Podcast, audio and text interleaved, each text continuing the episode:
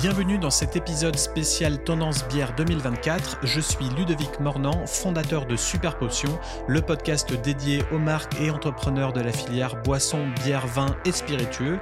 Avec mon agence de communication Studio Black Sounds, nous pouvons vous accompagner dans la refonte de votre identité visuelle et de vos packaging. Objectif, renforcer la cohérence de votre marque et augmenter vos ventes. Avant de commencer, un rappel, vous pouvez accéder à nos processus stratégiques pour booster votre image de marque et vos ventes sur le site de mon agence Studio Black Sounds. Je souhaitais attirer votre attention sur la méthode Hydre.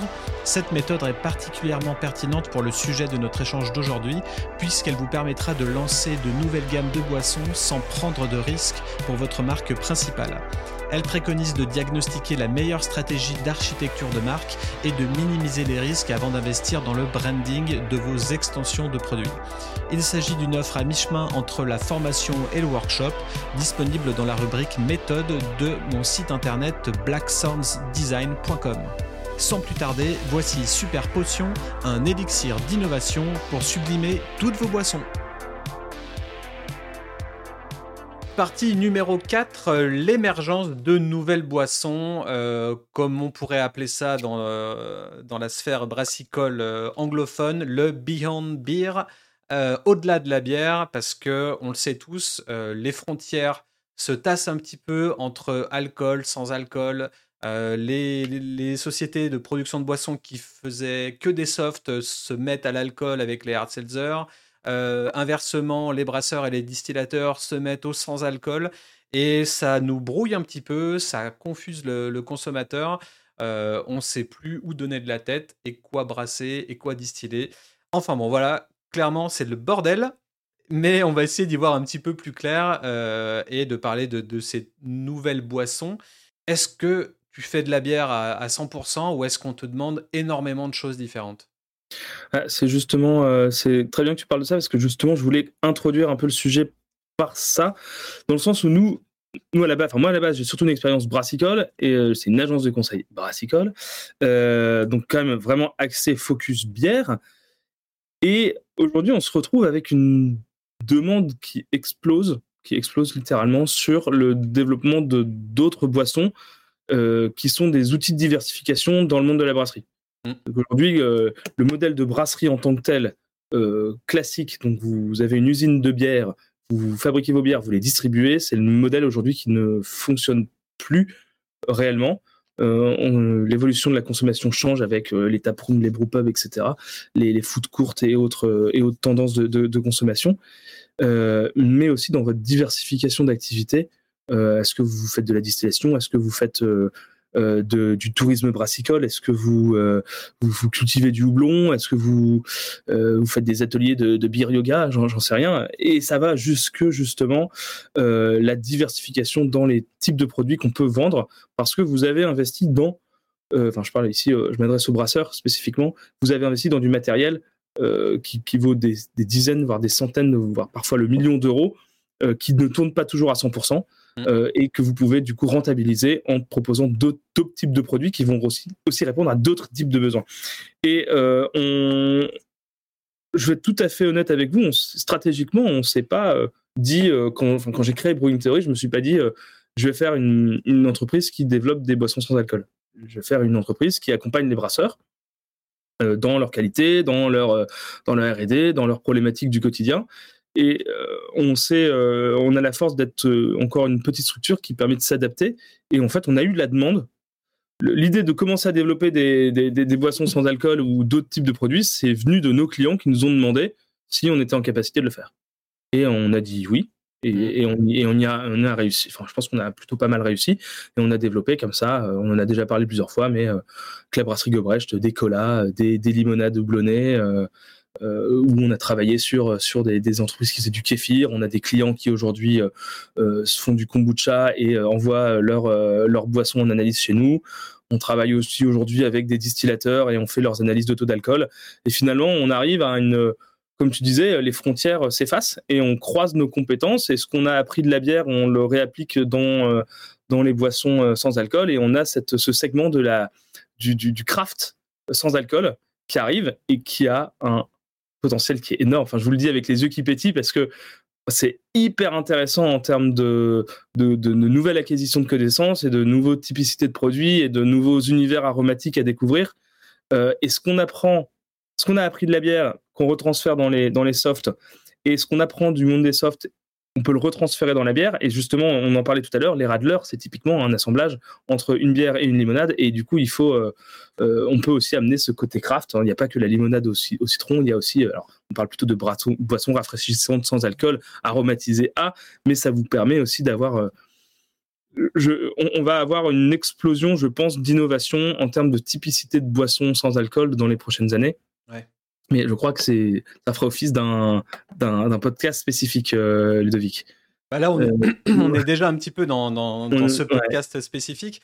Et, euh, et, c'est sûr qu'au final, un, brasseur, ce qu'il veut avant tout, c'est se faire plaisir. et du coup, la RD et l'innovation, ça fait partie intégrante de, de son travail.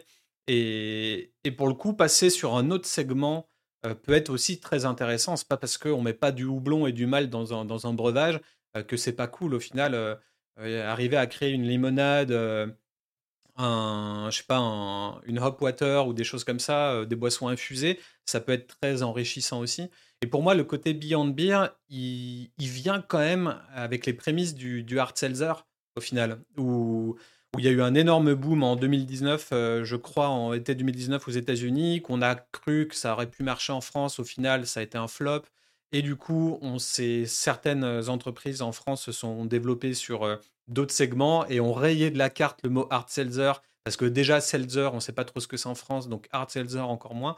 Euh, mais du coup, c'est quand même pas le cas euh, aux États-Unis où on a quand même une forte tendance aux, hard seltzer qui sont devenus un segment des RTD, donc ready to drinks. donc c'est ces boissons un peu plus healthy, un peu plus better for you, qui sont euh, conditionnés en canette avec cette praticité et, la Gen Z qui est fan de, ce, de ce contenant-là. Donc on est vraiment dans, toutes, ces, nouvelles options. Bah, aux US, ils ont réussi, ils ont poussé le concept vachement loin parce que ils sont allés, euh, ils ont, il y a eu l'Hard Seltzer et puis euh, ils ont ensuite fait des, parce que la base du Hard Seltzer c'était plutôt un alcool neutre avec, une, avec de l'eau pétillante et des arômes. Et puis ensuite, ils ont développé le truc en faisant des, des, des bases tequila, des bases rhum, des bases vodka, euh, puis euh, des, des, des, trucs plus épicés. Parce qu'à la base, c'était des bases maltais, quoi. Et au final, des bases maltais, tout à fait. Et au final, ils se sont rendus compte que les ventes marchaient mieux avec des bases à base de vodka ou à base de spiritueux et pas à base de, de malt, du coup. C'est ça. en fait, c'était, tu faisais une fermentation classique avec plutôt du malt. Alors, pour le coup, tu rajoutais pas forcément de houblon, un peu comme si tu faisais un wash que tu filtres, et ensuite il était, euh, il est euh, décoloré en passant euh, à travers différents types de, filtres et désaromatisé aussi. Mmh. Donc comme un, bah, finalement comme un, il faut vraiment que je me forme un peu plus en distillation, mais il me semble qu'il y avait un nom, le, le, premier, le premier, un wash qui a un, un alcool blanc quoi entre guillemets je me l'étais noté quelque part, mais j'arrive plus à retrouver le nom technique, mais c'est pas grave. Euh, un alcool blanc qui. Mais si, je l'ai noté en plus. Euh, ouais, c'est ça, les, brasseurs qui commencent à. Ninkasi qui justement parlait de, la production de gauche dans leur diversification et que, où tu peux acheter des, des, des alcools distillés euh, qui ont un an, deux ans ou trois ans d'âge en fonction de, de, ce que tu veux faire dans, tes assemblages. Mm. Et ça, c'est encore un autre sujet. Donc là, au final, pour en revenir sur le Beyond Beer, euh, pour moi, le début du Beyond Beer, c'est les hard seltzer qui n'ont pas forcément bien marché en France et qui ont marché aux États-Unis, mais qui se sont transformés peu à peu euh, en 2022-2023 pour arriver à ce boom des ready to drink, donc des, cocktails prêts, à boire hein, au final, euh, des prémix, et, et qui arrivent timidement, mais quand même un petit peu en brasserie. C'est beaucoup plus axé anglo-saxon, on le voit beaucoup moins en France. Ouais, c'est bah pour le coup, euh, c'est le c'est la différence entre les Américains et, la France ou l'Europe, c'est que aux États-Unis la réglementation elle est quand même relativement light. Euh, tu, tu, tu, tu, peux faire ce que tu veux. En France, le, le, ce sont les, les douanes qui, qui, qui, taxent très fortement les prémix. Mm. Euh, quand tu as beaucoup de déjà quand tu as un, soft drinks avec du sucre, tu as une taxe sucre, tu as une taxe euh, sur les édulcorants parce que si tu te dis bah tiens, je vais mettre moins de sucre mais je vais mettre de l'aspartame ou du machin ou, des, édulcorants et ben du coup, c'est retaxé. Et derrière, les hard seltzers ont été taxés aussi très fortement pour éviter en fait l'arrivée d'une boisson finalement alcoolisée facile à boire. C'est pour limiter, c'est vraiment un enjeu sociétal de, santé publique et notamment pourquoi aux États-Unis on a des, blends Coca, whisky Coca ou, ou rhum, Coca, etc. Et pourquoi est-ce qu'on les a pas en France? Tout simplement parce que tu as déjà un soft drink, donc une taxe, et en plus, tu as, une taxe qui est tellement prohibitive. Il me semble que ça doit être 1800 euh, euros euh, du degré d'alcool par hecto ou un truc comme ça. Enfin, où euh, c'est vraiment c'est monstrueux, quoi. Ça mm. revient en coup de revient. Il y a quasiment sur une canne de 33, il doit y avoir 1 euro de taxe.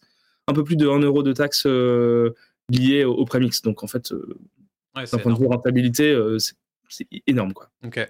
Et du coup, si on revient un petit peu à ces marques françaises qui ont surfé sur la vague euh, Art Seltzer et qui sont un petit peu, euh, au final, euh, qui ont, un petit peu, qui ont totalement pivoté. Il y a l'exemple de Nats que j'avais eu en podcast Super Potion il y a, peut-être maintenant deux ans. qui était typiquement dans le côté Vaporwave, Synthwave, un peu dans les nuages, avec leur branding, et, qui était une marque de Art Seltzer, où c'était clairement marqué Art Seltzer sur la, euh, la bouteille et au final qui ont totalement pivoté sur euh, le segment bière légère et solaire. Euh, donc voilà, au citron frais, au gingembre, etc. Avec un site plutôt, plutôt stylé pour le coup, très, très moderne. Euh, et c'est marrant, il y a, 18 heures, euh, Sun euh, is Shining, et ils ont des instants de consommation, 22 heures. Tu vois, j'avais pas vu, là, je le, remarque en, direct live, ou vous pouvez voir en, vidéo toujours. ils ont mis un instant de consommation avec l'heure pour chaque bière, et je trouve ça très ingénieux. Et en plus du, site web très nouvelle génération, honnêtement, le, pivot est, est, assez smart et assez solaire, comme c'est indiqué. Et et je trouve ça plutôt intéressant. Et on avait aussi euh, une marque, je crois que tu as suivi, qui commence à faire parler, c'était YOLO. oui, tout à fait. Euh, alors YOLO, on est peut-être... Si, est-ce qu'on... si, on est typiquement sur la, vague du hard seltzer qui n'est pas euh, brandé comme tel, qui est quand même brandé cocktail naturel avec des saveurs citron ou framboise. Et, et c'est une boisson légèrement alcoolisée, donc à 4,5. Donc oui, en fait, on est totalement dans le côté hard seltzer. Euh, mais le hard seltzer, c'était c'est très peu connu en France. Il n'y a que les gens du domaine boisson qui connaissent ce mot au final. Le consommateur lambda. il y a eu quand même, il y a eu quand même à une époque un rayon hard seltzer dans les grandes surfaces. Ah il y en avait chez Carrefour, il y en avait chez Monoprix, avec un petit un petit encart qui prenait du coup qui a du coup cannibalisé une partie, je pense peut-être du rayon bière ou en fait c'était compliqué parce qu'on savait pas où le mettre. Est-ce qu'on le bah mettait dans les bières? Est-ce qu'on se le mettait dans les spirits? Est-ce qu'on se mettait Enfin, c'était c'était un peu compliqué. Euh, c'est vrai qu'aujourd'hui, YOLO, ils ont elles ont réussi. Hein, bah, Pauline et Cynthia euh, à euh, quasiment créer un nouveau une, nouvelle catégorie de boissons sur le le cocktail naturel entre guillemets. Le cocktail, fermenté finalement. Mmh. Donc là, on est vraiment dans ce côté RTD premix, pas en canette pour le coup, encore en verre. je suppose qu'il y a plein de plein de sujets à ce niveau-là, pourquoi elles n'ont pas souhaité faire ça en canette et tout. Peut-être euh, si c'est du bio, peut-être que c'est la raison numéro une, si elles sont euh, euh, dans des anciennes bio, où ils acceptent encore pas la canette. Euh... je sais pas, il faudrait peut-être faire un super potion avec elles sur le sujet, ça pourrait être intéressant. Pourquoi pas, ouais. Mais en tout cas, en tout cas, voilà, ça fait partie. Ces deux produits clés. Alors, il y a aussi Fefe hein, qui est ultra connu. Euh, et qui sont passés du côté euh, spiritueux, euh, fine de cocktail, etc. Donc, ils sont beaucoup plus dans le, dans le game de la, de la distillation. donc on va moins en parler là vu qu'on est moins dans, dans, dans l'aspect, on, reste quand même dans l'aspect brassicole. Mais en tout, en tout cas, voilà, on voulait parler un petit peu des, des hard et de ce, de ce pivot de certaines marques. Est-ce que tu avais d'autres choses vis-à-vis des hard dans, dans, les hard seltzer, mais on a vraiment du mal à le voir arriver en Europe, enfin en France plutôt, ça va être tout ce qui va être hard lemonade. Euh, euh spiked iced tea aussi, des thés glacés alcoolisés. Alors, il, y a quand on suit l'actu US, on a l'impression que c'est le, next trend qui va arriver. Et pourtant, euh, bah, j'avoue que même moi, je suis dubitatif sur le, le fait de le, de le, tester et de voir ce que ça peut donner en France, quoi. Parce que j'ai l'impression que ça va, ça va encore être trop, trop innovant, trop complexe, trop. ça bouge trop les frontières par on rapport a fait un podcast sur, sur The Bottlefield Show avec Frédéric Roginska où on parlait de, de l'ignominie ou du marché débile qui existe aujourd'hui sur le fait que potentiellement White Claw, qui est le pionnier de l'Hard Seltzer, ou du Hard Seltzer, allait potentiellement créer un Hard Seltzer sans alcool. Sans alcool. Ouais, j'avais suivi le truc aussi. Et du coup, tu dis, what the fuck, c'est c'est quoi ce marché complètement con où au final, un hard seltzer sans alcool, c'est un seltzer qui, à la base, un seltzer est une boisson pétillante sans alcool.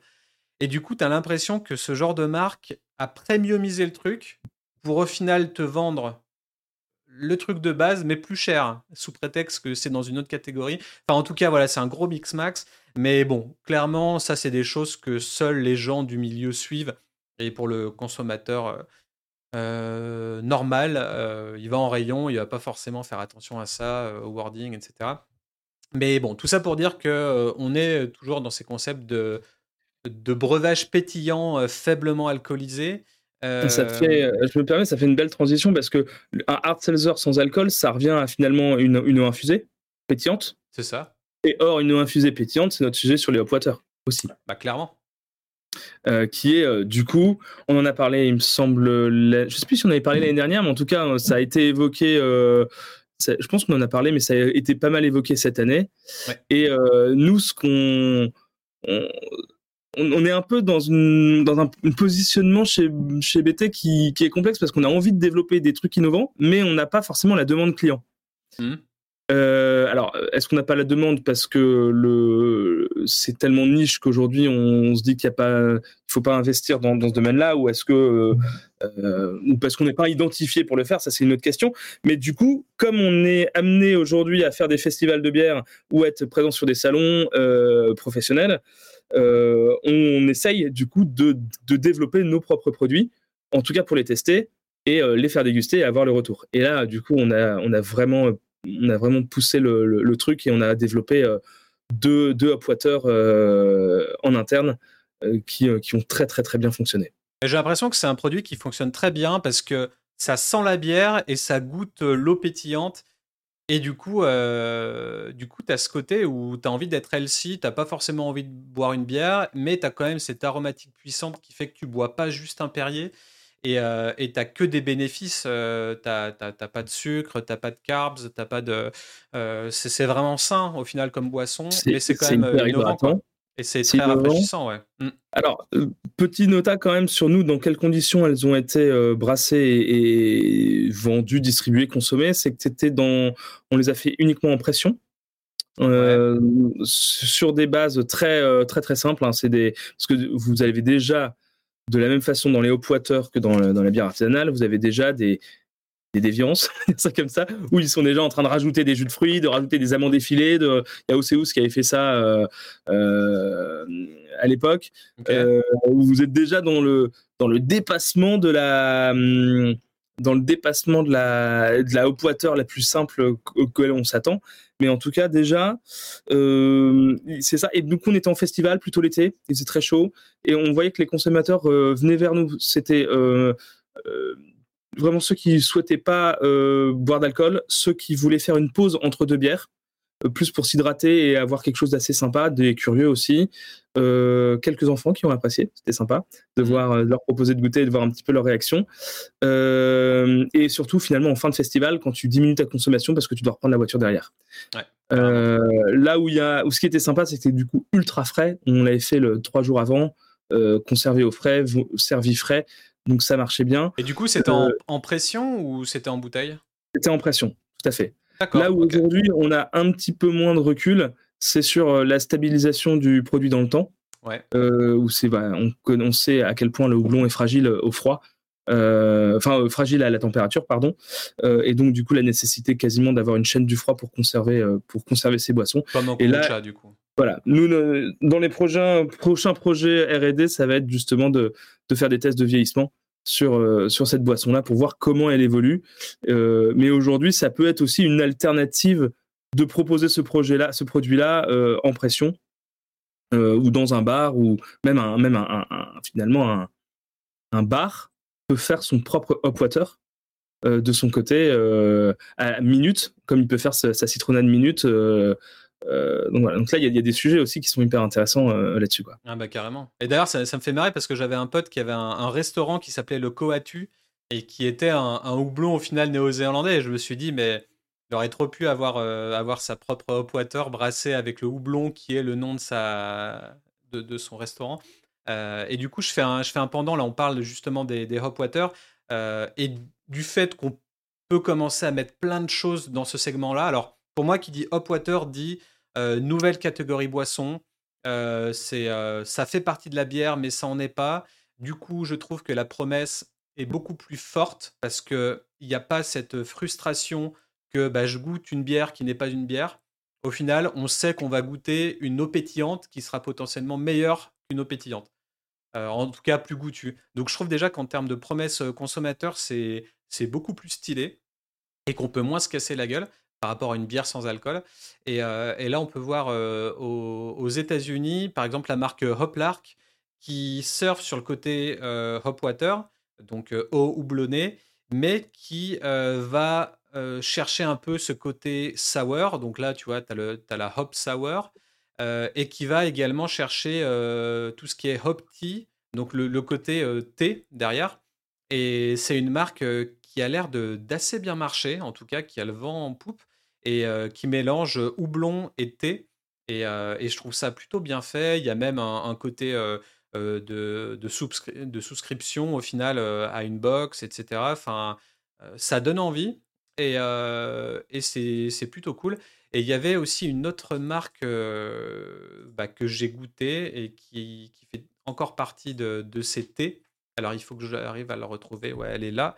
Bah, c'est toujours Vanderstreak dont j'ai parlé tout à l'heure, qui fait des bières sans alcool. Et là, j'ai goûté, j'ai goûté ça. J'avais commandé sur, sur Gueule de Joie et j'ai goûté et j'ai été bluffé, honnêtement, par, par un iced tea dry euh, du coup, ça goûtait l'ice tea, mais en beaucoup moins sucré. Et par-dessus, tu avais toute la, toute la senteur euh, euh, et un petit peu le goût du houblon. Et honnêtement, j'ai trouvé ça fabuleux. J'ai vraiment trouvé que c'était le, renouveau du ice tea trop sucré de quand on était petit. Et, et clairement, j'ai pris une claque. Grosse claque. Donc, après, à voir si, si les gens vont, vont développer ça, si les brasseurs vont développer ça. Alors, tu vois, c'est drôle parce que j'en ai parlé à quelques brasseurs qui sont là depuis longtemps, des vieux de la vieille qui, qui brassent et qui sont très connus. J'ai cité personne, mais en tout cas, j'ai parlé de, ce concept-là, de cette catégorie-là à une personne. Et cette personne n'était pas au courant de ce que c'était. Donc déjà, j'ai été étonné parce qu'on est quand même dans la sphère brassicole. Et il m'a dit, mais là, on est plutôt dans de l'eau. Là, c'est le business de l'eau, c'est pas le business de la brasserie. Euh, et, du coup, je me suis dit que c'était quand même assez intéressant et, du coup, qu'on était le cul entre deux chaises de bah ouais, est-ce que c'est une marque d'eau ou est-ce que c'est une marque de bière? Et où on se situe Et du coup, ça sous-entend bah, nouvelle catégorie, donc éduquer le consommateur, donc euh, il faut de la compétition pour créer cet engouement. Donc il ne faut pas juste mmh une marque de hop water, il en faut plein. Et, euh, et, voilà. Et du coup, je ne sais pas toi où, tu te situes. Est-ce que pour toi c'est plus la bière et le Beyond Beer ou est-ce que c'est le Beyond Water, tu vois? C'est. Euh... Je sais pas. Bah, ce sera intéressant de réfléchir à comment ces recettes elles sont nées finalement. Elles, viennent d'où? Est-ce que est-ce que c'est l'idée de de, de, de, développer un nouveau produit complètement innovant ou est-ce que euh, euh, on parle de on parle de Ice mais on parle de Hop Tea? Euh, le opti, c'est le quand, quand tu fais de la création de recettes ou que tu essayes de découvrir un peu les, ce que peut donner un houblon. Il y a une expérience qui est assez simple, c'est que tu fais, tu fais de l'eau chaude et puis tu fais infuser ton houblon à chaud et, et tu, tu, tu, le filtres et tu goûtes. Euh, tu, le fais juste dans ton verre, hein, comme tu peux Moi, je l'ai fait. Je l'ai même fait, moi qui suis pas brasseur. Et c'est Comme tu peux déguster du, du, café, hein, la méthode de dégustation du café en grains euh, est, très, est assez spécifique. Hein, il y a toute une méthodologie euh, qui, qui s'y retrouve. Et, ça peut donner une idée déjà de ce que, de, de ce que le, pelé de houblon, le houblon peut vous donner en termes d'aromatique. Alors, petite recette maison. Alors là, c'est moi qui vais faire la recette, c'est pas toi, pour une fois. Juste pour dire que tout le monde peut en faire, en fait. En gros, je suis allé, je crois, sur Roll Beers et j'ai pris du, du houblon en cône euh, que j'ai surgelé, bon après tu, congelé quoi. Euh, c'était du citra Et du coup, ce que je fais, c'est euh, je, prends ma, je prends ma bouilloire, je fais bouillir un litre d'eau avec euh, un peu de jus de citron dedans. Après, je vais infuser comme avec du thé euh, mon, petit cône pendant 20 minutes dans, dans, ce litre-là. Je le fais refroidir et après, je le fous dans la soda stream pour le gazéifier. Et du coup, ça me donne un semblant de hop water qui, qui goûte vachement. Ça sent la pas vraiment. Hein. Euh, et, après, au final, quand tu bois, bah, c'est de l'eau pétillante avec un peu de, citron et un peu de houblon. Mais de manière très simple comme ça, j'arrivais déjà, moi, personnellement, avec mon petit niveau, euh, c'est-à-dire niveau zéro du, brassage, euh, à arriver à avoir une boisson qui me convient. Donc, je trouvais ça vachement, vachement facile et vachement cool, en fait, et rafraîchissant. Et je crois que pour moi, clairement, la Hop Water vient de, Hop Splash, donc de Sierra Nevada Company. Euh, bah, qui est une brasserie artisanale. Alors, je sais plus si on peut dire artisanale maintenant, mais en tout cas, c'est une des plus grosses brasseries craft euh, américaines qui a lancé cette Hop Splash, donc cette euh, eau pétillante infusée au blond. Et déjà, quand tu dis que Sierra Nevada et Lagunitas, deux icônes de la bière, se mettent à faire ce segment-là, c'est qu'il y a quelque chose. quoi. Alors, les Américains, ils sont un petit peu plus better for you. Je ne sais pas si tu prends euh, le côté californien et, New York, euh, on va dire sur, les... côtes, ils sont à fond. quoi. Mais, les euh, premiers à sortir aussi la vitamine water à l'époque, mmh. qui, était, qui était vraiment très, très smart. Je ne sais pas si ça existe encore. Enfin, je sais que ça existait déjà il y a 5-6 ans facile, et qui aujourd'hui serait extrêmement tendance. moi, je pense surtout à Lagunitas pour le coup.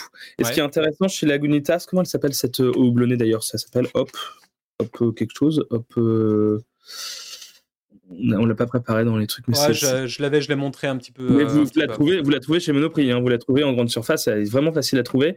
Et ce qui est intéressant, si vous regardez la liste des ingrédients, c'est qu'il y a de la, levure utilisée pour fabriquer euh, cette hop water. Alors, pour les, plus euh, techniques d'entre nous, vous pouvez aller regarder le site Brulosophie euh, où le, ce, blogueur américain fait des expériences euh, très poussées euh, avec toujours le test, un test d'un ingrédient, test d'une levure, test d'un process, et qui compare avec une, une autre bière.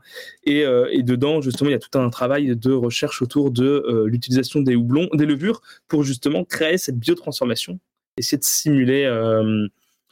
ils, ont, changé le branding, il me semble, sur Lagunitas.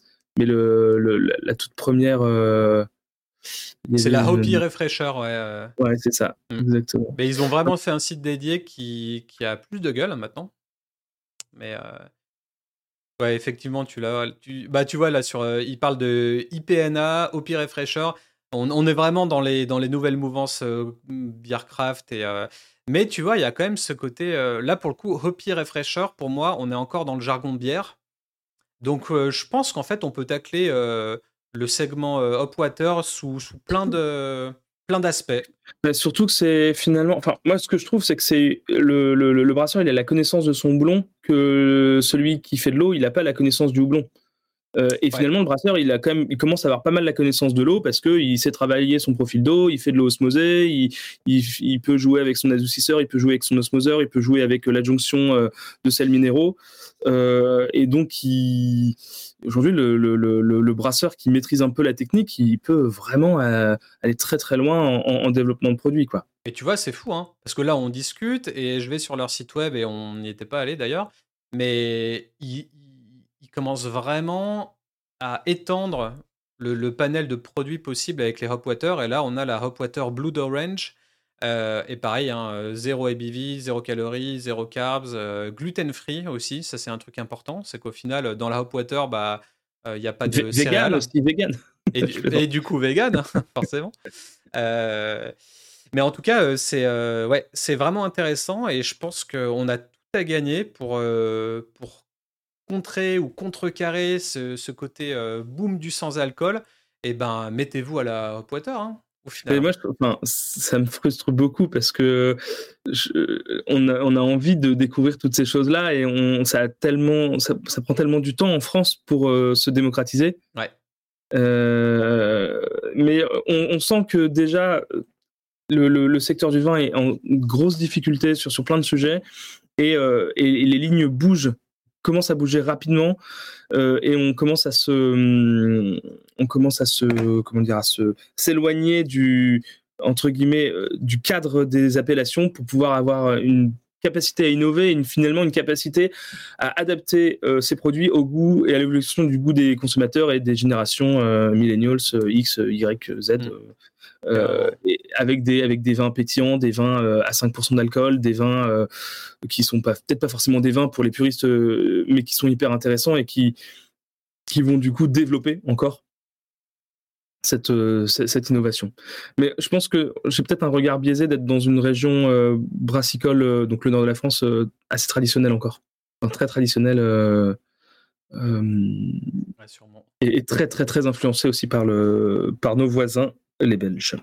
Et du coup, on avait également, quand on parlait tout à l'heure de, de d'Ice-T, on a aussi, ou d'Ice-T un petit peu euh, hard, hard tea peut-être aussi, euh, on a aussi le côté hard kombucha, alors euh, qui, est, qui est là ou non, en tout cas qui est plus pas là pour l'instant, mais qui marche vraiment vraiment vraiment bien aux États-Unis.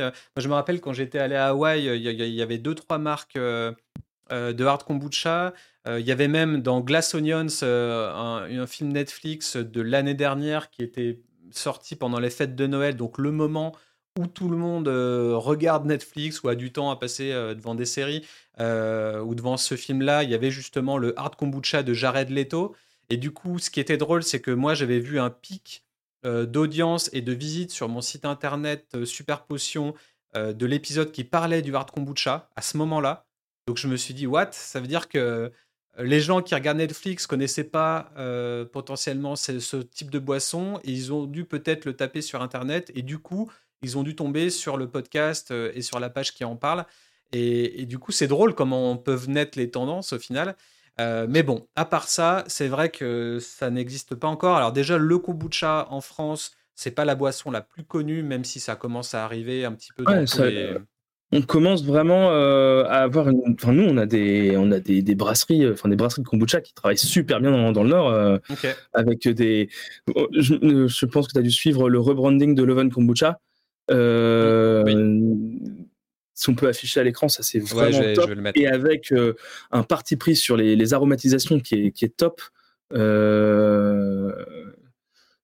c'est vraiment, vraiment, un travail euh, qui, enfin, voilà, qui, progresse. Ce qui est hyper intéressant, c'est qu'on voit qu'on a dans, le, dans les Hauts-de-France, on a plusieurs acteurs dans le kombucha qui se sont chacun trouvé leur place sur leur typicité de produit.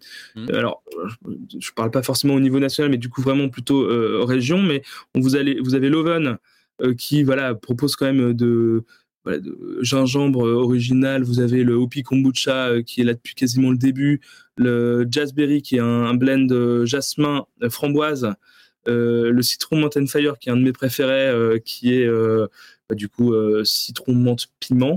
Et puis dernièrement, ils ont fait une collab avec une version melon ortie aussi, donc ça commence à aller dans le dans le très craft dans le kombucha mm. et on et finalement le côté santé passe un petit peu au second plan parce que c'est le goût qui est qui est recherché. On voit aussi le logo ramène ta bouteille donc sur la partie consigne impactant.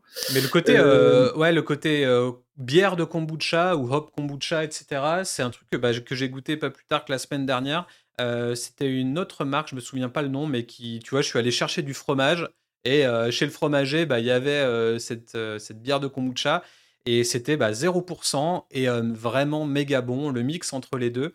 Et ça m'a fait un petit peu penser à ce que j'avais goûté à l'époque, bah, du coup à Hawaï, qui était une sous-marque de Sierra Nevada qui s'appelait. Euh, euh, comment elle s'appelait? Je pense que si, si je peux potentiellement le rafficher. Euh, Sierra Nevada, kombucha. Il y avait Beast dedans, Strange Beast, voilà, c'est ça. Et en fait, quand j'avais goûté, j'étais vraiment bluffé. Là, je le, je le mets à l'écran. les canettes déjà étaient super stylées. Et du coup, c'est elle que j'avais goûté là, avec le citron et le gingembre. Euh, en forme de monstre.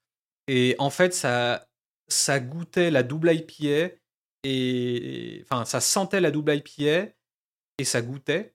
Et derrière, j'avais l'impression que mon ventre euh, était hyper léger. Quand je, quand je buvais, ça me donnait l'effet du kombucha, donc un peu le, bien-être de l'estomac, on va dire. Mhm. Euh, en gros, c'était une double IPA qui me défonce pas le bide, clairement. Et ah. qui se boit toute seule. Et c'était vraiment, vraiment très, très bon. Et c'est 7% d'alcool, donc on le sentait vraiment pas. Mais du coup, c'est un produit que j'aimerais trop avoir en France et, qui n'existe euh, pas, quoi. Peut-être, je pense qu'on reparlait de naming. Il faut changer le. En fait, il faut enlever le mot hard du, vocabulaire et lui trouver un autre, un autre nom. Je pense que le hard, il est, euh, je pense, un peu connoté en France euh, plutôt négativement. Il faut retrouver un nom pour que ce, kombucha il puisse, euh, ou ces, types, ces types de boissons puissent trouver leur place. En fait, quand, vous, quand on regarde les catégories des boissons sur les sites par exemple, de brasseurs américains, vous allez avoir euh, bière, bière sans alcool. Euh, je sais pas si tu l'as ici. Bah là, on a l'accord range. Donc toute l'année, on a des IPA à tout va, des impériales, etc. Après, on a les saisonnières. Après, on a les, les limitées. C'est marrant, regarde, ils ont mis Holiday Ale, bière de Noël. Ils l'ont mis en français. Juste pour info, vu qu'on est dans, dans, le, dans la thématique. Ok. Holiday Ale, bière de Noël. Ouais, c'est marrant. je, trouve, ça marrant. Ouais. Et ouais, limited release, donc euh, à toutes les West Coast, les machins. Le variety pack, les fameux variety pack, euh, euh, qui permettent de découvrir un petit peu, hein, un petit peu tout. Le côté Nolo derrière, donc American IP, etc. Et après les canned cocktails. Donc là, on est vraiment dans une société de prod de boissons. On est, on est plus dans une brasserie. Là, vraiment, ils sont diversifiés. donc là, on est dans le segment RTD. donc est-ce qu'on n'est pas dans la brasserie du, on est peut-être dans la brasserie du futur? Bah, clairement, Expresso Martini, etc. Là, pour moi, je sens des gens qui sont passionnés et qui font plein de choses. Alors après, est-ce qu'ils font plein de choses bien? En tout cas, on a envie d'un peu tout goûter, hein, mine de rien. Euh, il y a le côté Art Seltzer, encore une fois. Euh, donc là, c'est sûr que... FMB, en fait, FMB, ça veut dire euh, Flavor Malt Beverages. Ce sont des, des boissons sans alcool ou des boissons alcoolisées à base de malt, mais sans forcément être à base de houblon. Alors ça, c'était où que tu as vu ça? alors en fait c'est une c'était une publication sur euh, VinePair. C'était une collab entre un intéressant c'était une collaboration entre un restaurateur américain qui s'appelle Guy euh, Fieri peut-être que je prononce pas le, mot donc Flav Lorton et qui a, qui a fait cette euh, finalement ce alors quand c'est dans le vocabulaire quand c'est spiked c'est que c'est alcoolisé. C'est une autre façon de parler de hard quelque chose. et donc on a ici un euh, une boisson euh, maltée, donc à base de malt, alcoolisée et aux fruits, euh, pour du coup s'accorder, j'imagine, avec les, les plats qui, qui sert dans son, dans son restaurant, qui est une chaîne aux États-Unis. Et d'ailleurs, j'avais une question pour toi, tu vas peut-être avoir la réponse. On parle de hop water comme un segment Beyond Beer. on parle pas de malt water ou de barley water, tu vois. Et moi, je me suis dit, est-ce qu'il n'y a pas quelque chose à faire avec le côté céréalier plus qu'avec le côté houblonné euh, en, tant que, en tant que brasserie?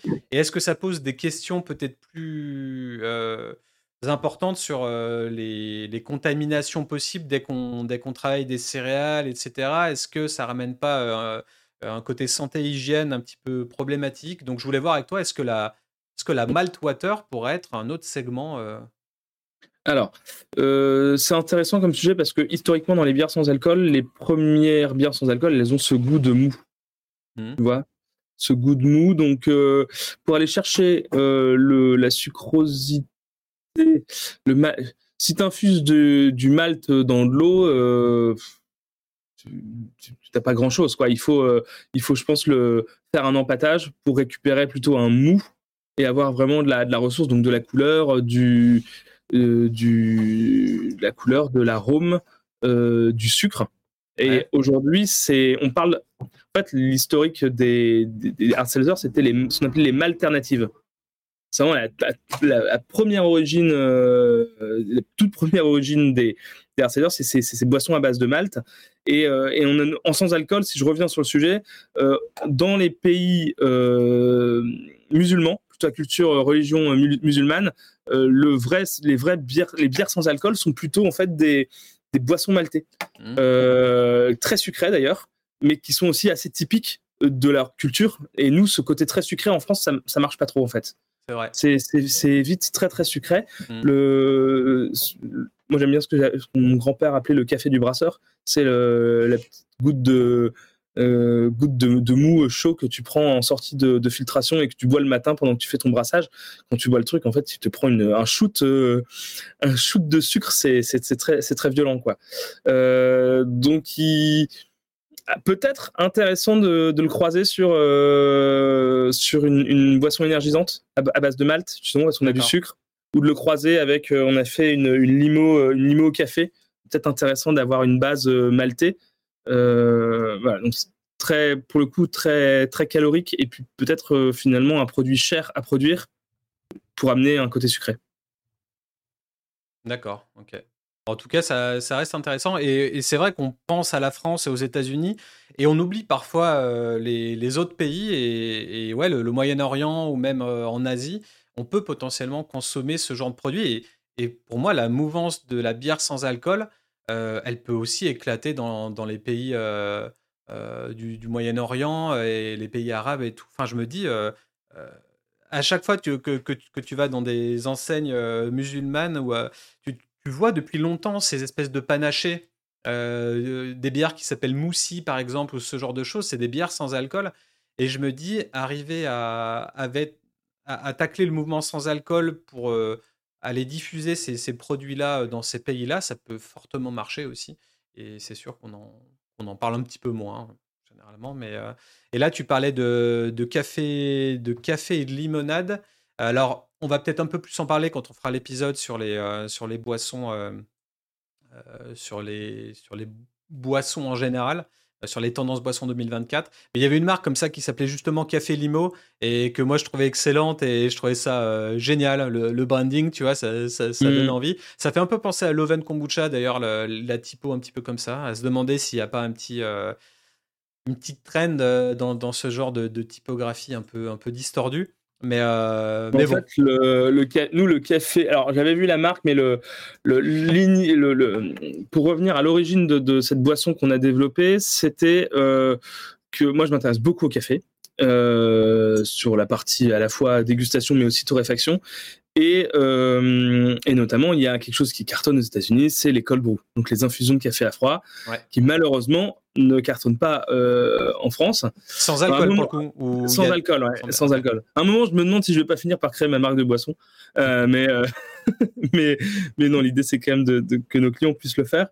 Et, donc, on fait des formations à la limonade, on développe pas mal de limonade, on, on commence à, à, maîtriser un peu le sujet, et on s'était dit comment on peut marquer le coup euh, sur quelque chose de vraiment innovant. Et on s'est dit voilà, on va blender une limo et euh, une infusion de café à froid euh, en cold brew et on a on a eu on a fait deux tests différents avec on a travaillé les profils d'eau, on a eu deux types de limonade complètement différentes.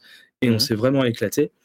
Et voilà, c'était la petite la petite parenthèse quoi. Et je me dis finalement dans le dans le dans la réflexion, on pourrait rajouter peut-être un peu d'extrait de malt liquide pour compenser le sucre fait, substituer le sucre, euh, le sucre saccharose, le sucre blanc, par, euh, par de l'extrait de malt.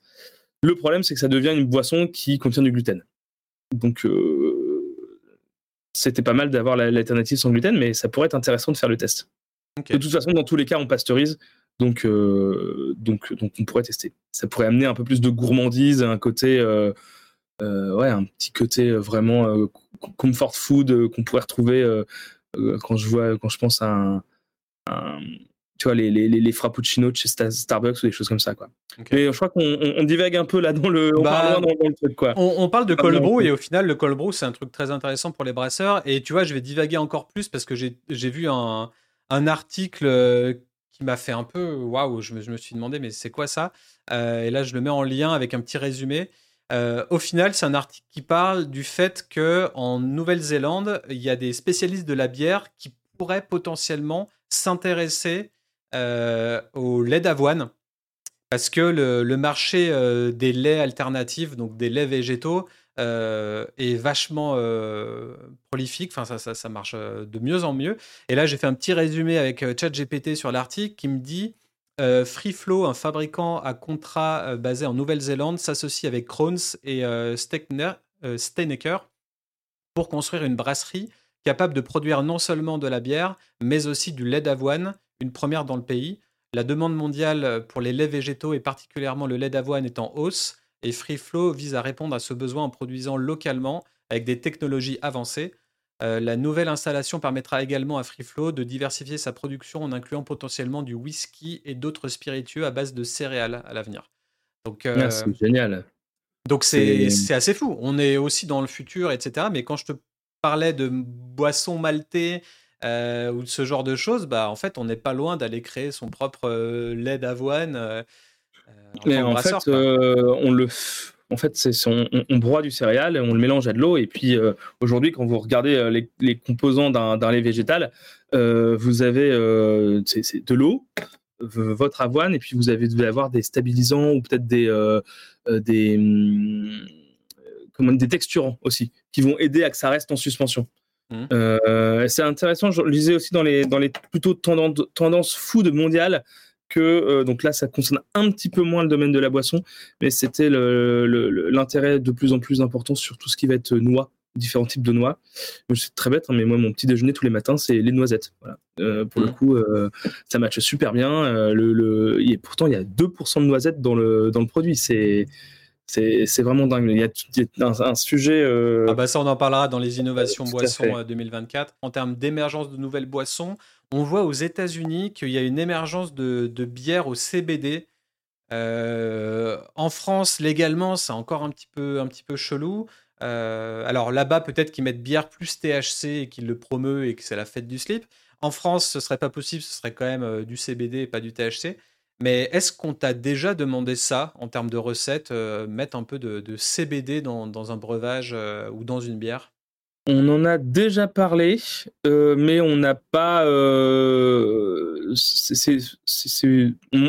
m'en a déjà parlé, mais ça n'a pas été. c'est pas que ça n'a pas été signé, c'est que ça n'a même pas été chiffré finalement. C'est que finalement, on n'a pas été dans, dans, ce sujet-là. D'accord. je suis assez.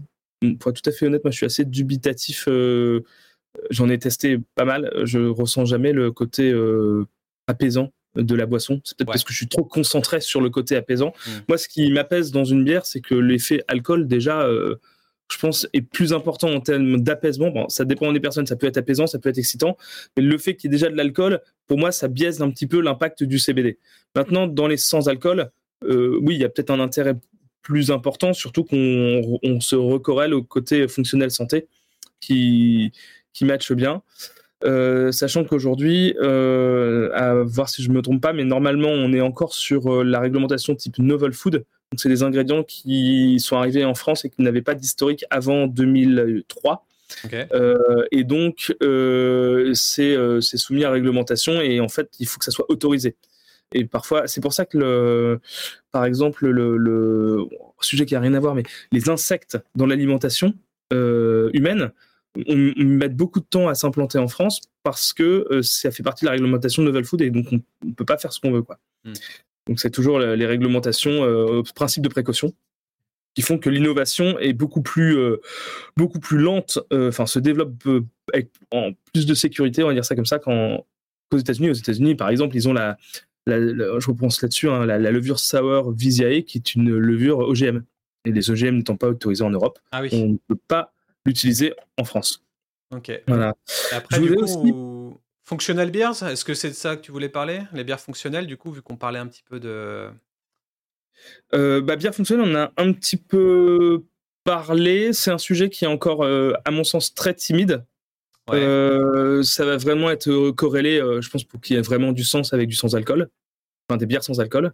Ouais. Euh, on peut dire encore bière de récup, bière isotonique. Euh, en gros, des bières qui ont euh, un côté fonctionnel pour le corps. Alors, ça reste encore très difficile à, je pense, à brander en France parce que tu peux pas associer le mot bière avec le mot derrière des allégations de santé, etc. ça reste interdit. Donc c'est vraiment touchy, quoi. C'est très risqué, à mon sens.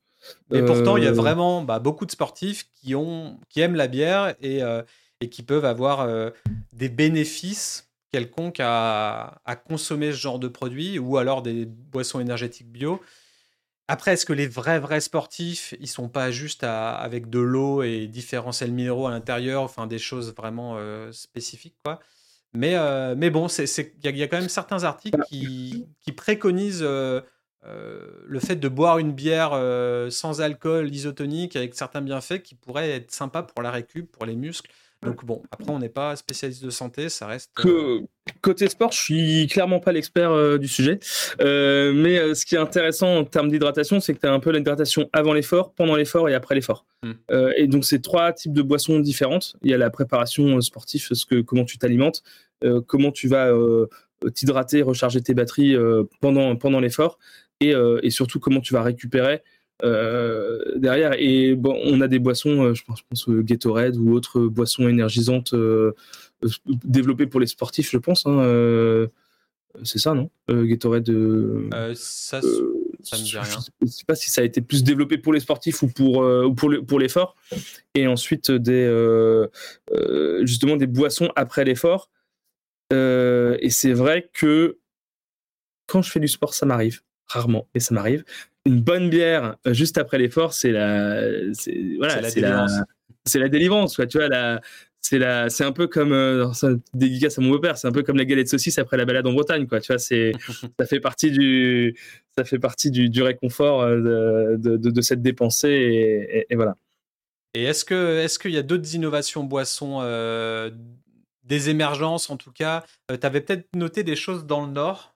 Qui, pouvait potentiellement se passer dans le Nord? Euh, ce que, En fait, toujours dans l'émergence des boissons et finalement dans l'axe de diversification, on a parlé euh, très rapidement de la distillerie.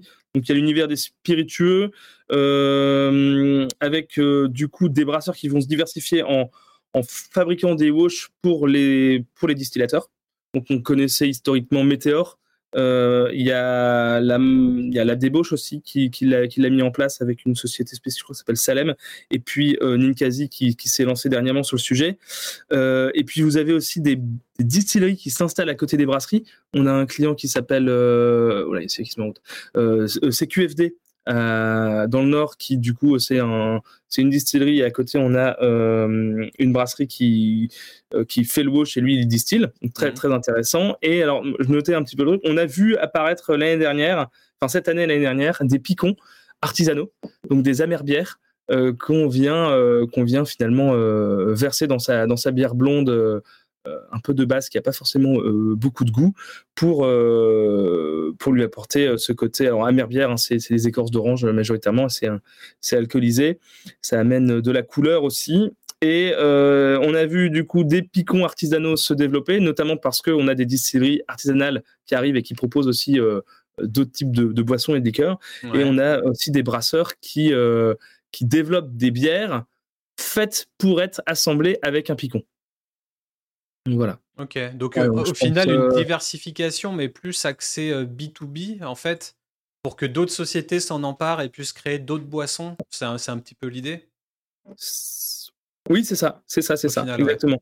et finalement, amener de l'expérience dans le bar aussi. On parlait des radlers hein, pour l'assemblage bière, bière limo qu'on peut faire directement dans le bar, mais du coup, le fait de, de changer et d'avoir de, ce, ce, côté picon qu'on peut. Enfin, picon, c'est la marque, hein, mais amère bière. Euh, qu'on peut jouer. Je m'étais aussi noté euh, une grande inspiration aussi dans les, dans les types de bières. Quand on parlait des adjonctions dans les festivals, on parle de, euh, en gros, à peu près 35 à 40% des bières, enfin 30 à 35% des bières sont avec des adjonctions. Et notamment, ce qu'on retrouve dans le top 4, c'est framboise, vanille, piment et gingembre. qu'on retrouve qu'on retrouve pas mal et là où je voulais en venir c'est que finalement on retrouve aussi des ingrédients qu'on retrouve dans les cocktails pour leur donner plus de relief. Mmh. Et il y a cette euh, inspiration. Euh, euh, je fais des bières qui s'inspirent des cocktails ou, ou je fais des cocktails de bière. Bon, ça, c'est toujours le truc qui. Bon, je n'ai pas le sentiment que ça marche vraiment des masses, le, le, beer tail, mais le fait de faire une bière qui s'inspire d'un cocktail, par contre, ça a une autre démarche. Quoi. Mmh, ok. je crois que j'ai lu ça dans un beer mag il y a quelques mois, où il y avait une interview d'un mixologue qui était spécialisé dans la création de cocktails à base de bière. Et, ça donnait envie, j'avoue. Mais on est mmh moins dans cette tendance cocktail, j'ai l'impression, en France. Mais. Bah, T'as des bières tellement complexes et tellement tellement folles en termes par exemple de houblonnage qu'il n'y a pas de raison de, de, les remélanger en fait avec quelque chose. Je, pense aussi. Mmh. par contre, de retravailler des spirits pour pouvoir les réassembler avec d'autres boissons, c'est une façon de diluer un peu le, spiritueux qui est peut-être un petit peu fort en alcool et, et lui donner une, autre démarche. Donc c'est une, une, diversification, une, une diversification croisée entre différents, différents domaines. On n'a même pas eu le temps de, enfin, je sais pas si on passe à la suite ou pas, mais tout ce qui va être blend de euh, enfin les, boissons les, dans les tendances aussi les, frontières entre les boissons continuent à s'effacer. On parle du Beyond Beer parce qu'on a parlé beaucoup aussi de finalement de lien avec le sans alcool mais aussi euh, tout ce qui va être euh, assemblage vin cidre également. C'est ça rentre un peu plus encore ça reste toujours timide je trouve. Enfin timide pas tant que ça mais on commence à voir du cidre un petit peu s'implémenter en bar mais ça reste pour l'instant euh, le Bagners, euh, voilà, qui, est réputé euh, irlandais, etc. les options cidre, il y en a plein, des cools, le, le coq toqué, fils de pomme, sassy, tout ça. Enfin, on, commence à le voir un petit peu dans les, dans les enseignes bio, mais en pression, c'est encore un peu, un peu loin. Et pourtant, c'est hyper cool et hyper rafraîchissant et ça change quand tu arrives dans un, dans un bar et que tu prends un cidre je sais pas, ça, donne une autre dimension et, c'est cool. C'est un peu moins violent au bide. Après, l'aigreur fait qu'il y a beaucoup de gens qui, ne tolèrent pas ça, peut-être, pour leur estomac ou autre. Là, j'ai euh. devant moi un cidre ici, Polygone, que j'ai acheté hier. Ah, oui. Euh, mec qui galère, voilà, euh, et du coup, là, si on regarde l'étiquette, donc c'est français, c'est du jus de pomme IGP de Bretagne, de la purée d'ananas et des levures. Voilà, je suis très très curieux de goûter ça. Euh, voir un petit peu ce que ça donne. Ouais. c'est top. Hein. Euh, et, en fait, les, les, cidres prennent l'inspiration craft.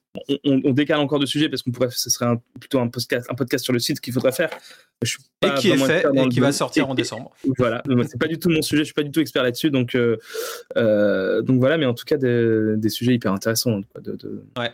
Et le, le cider, ouais, j'avoue que ça, ça, peut être aussi une émergence de boissons alternatives à la bière. après, de là à ce que les brasseries se lancent dans le cidre. Et en même temps, tu vois, il y a l'exemple de, Happy, Happy Cider, qui mhm. euh, a commencé à créer son segment bière. Euh, donc, euh, et qui commence à se diversifier, effectivement.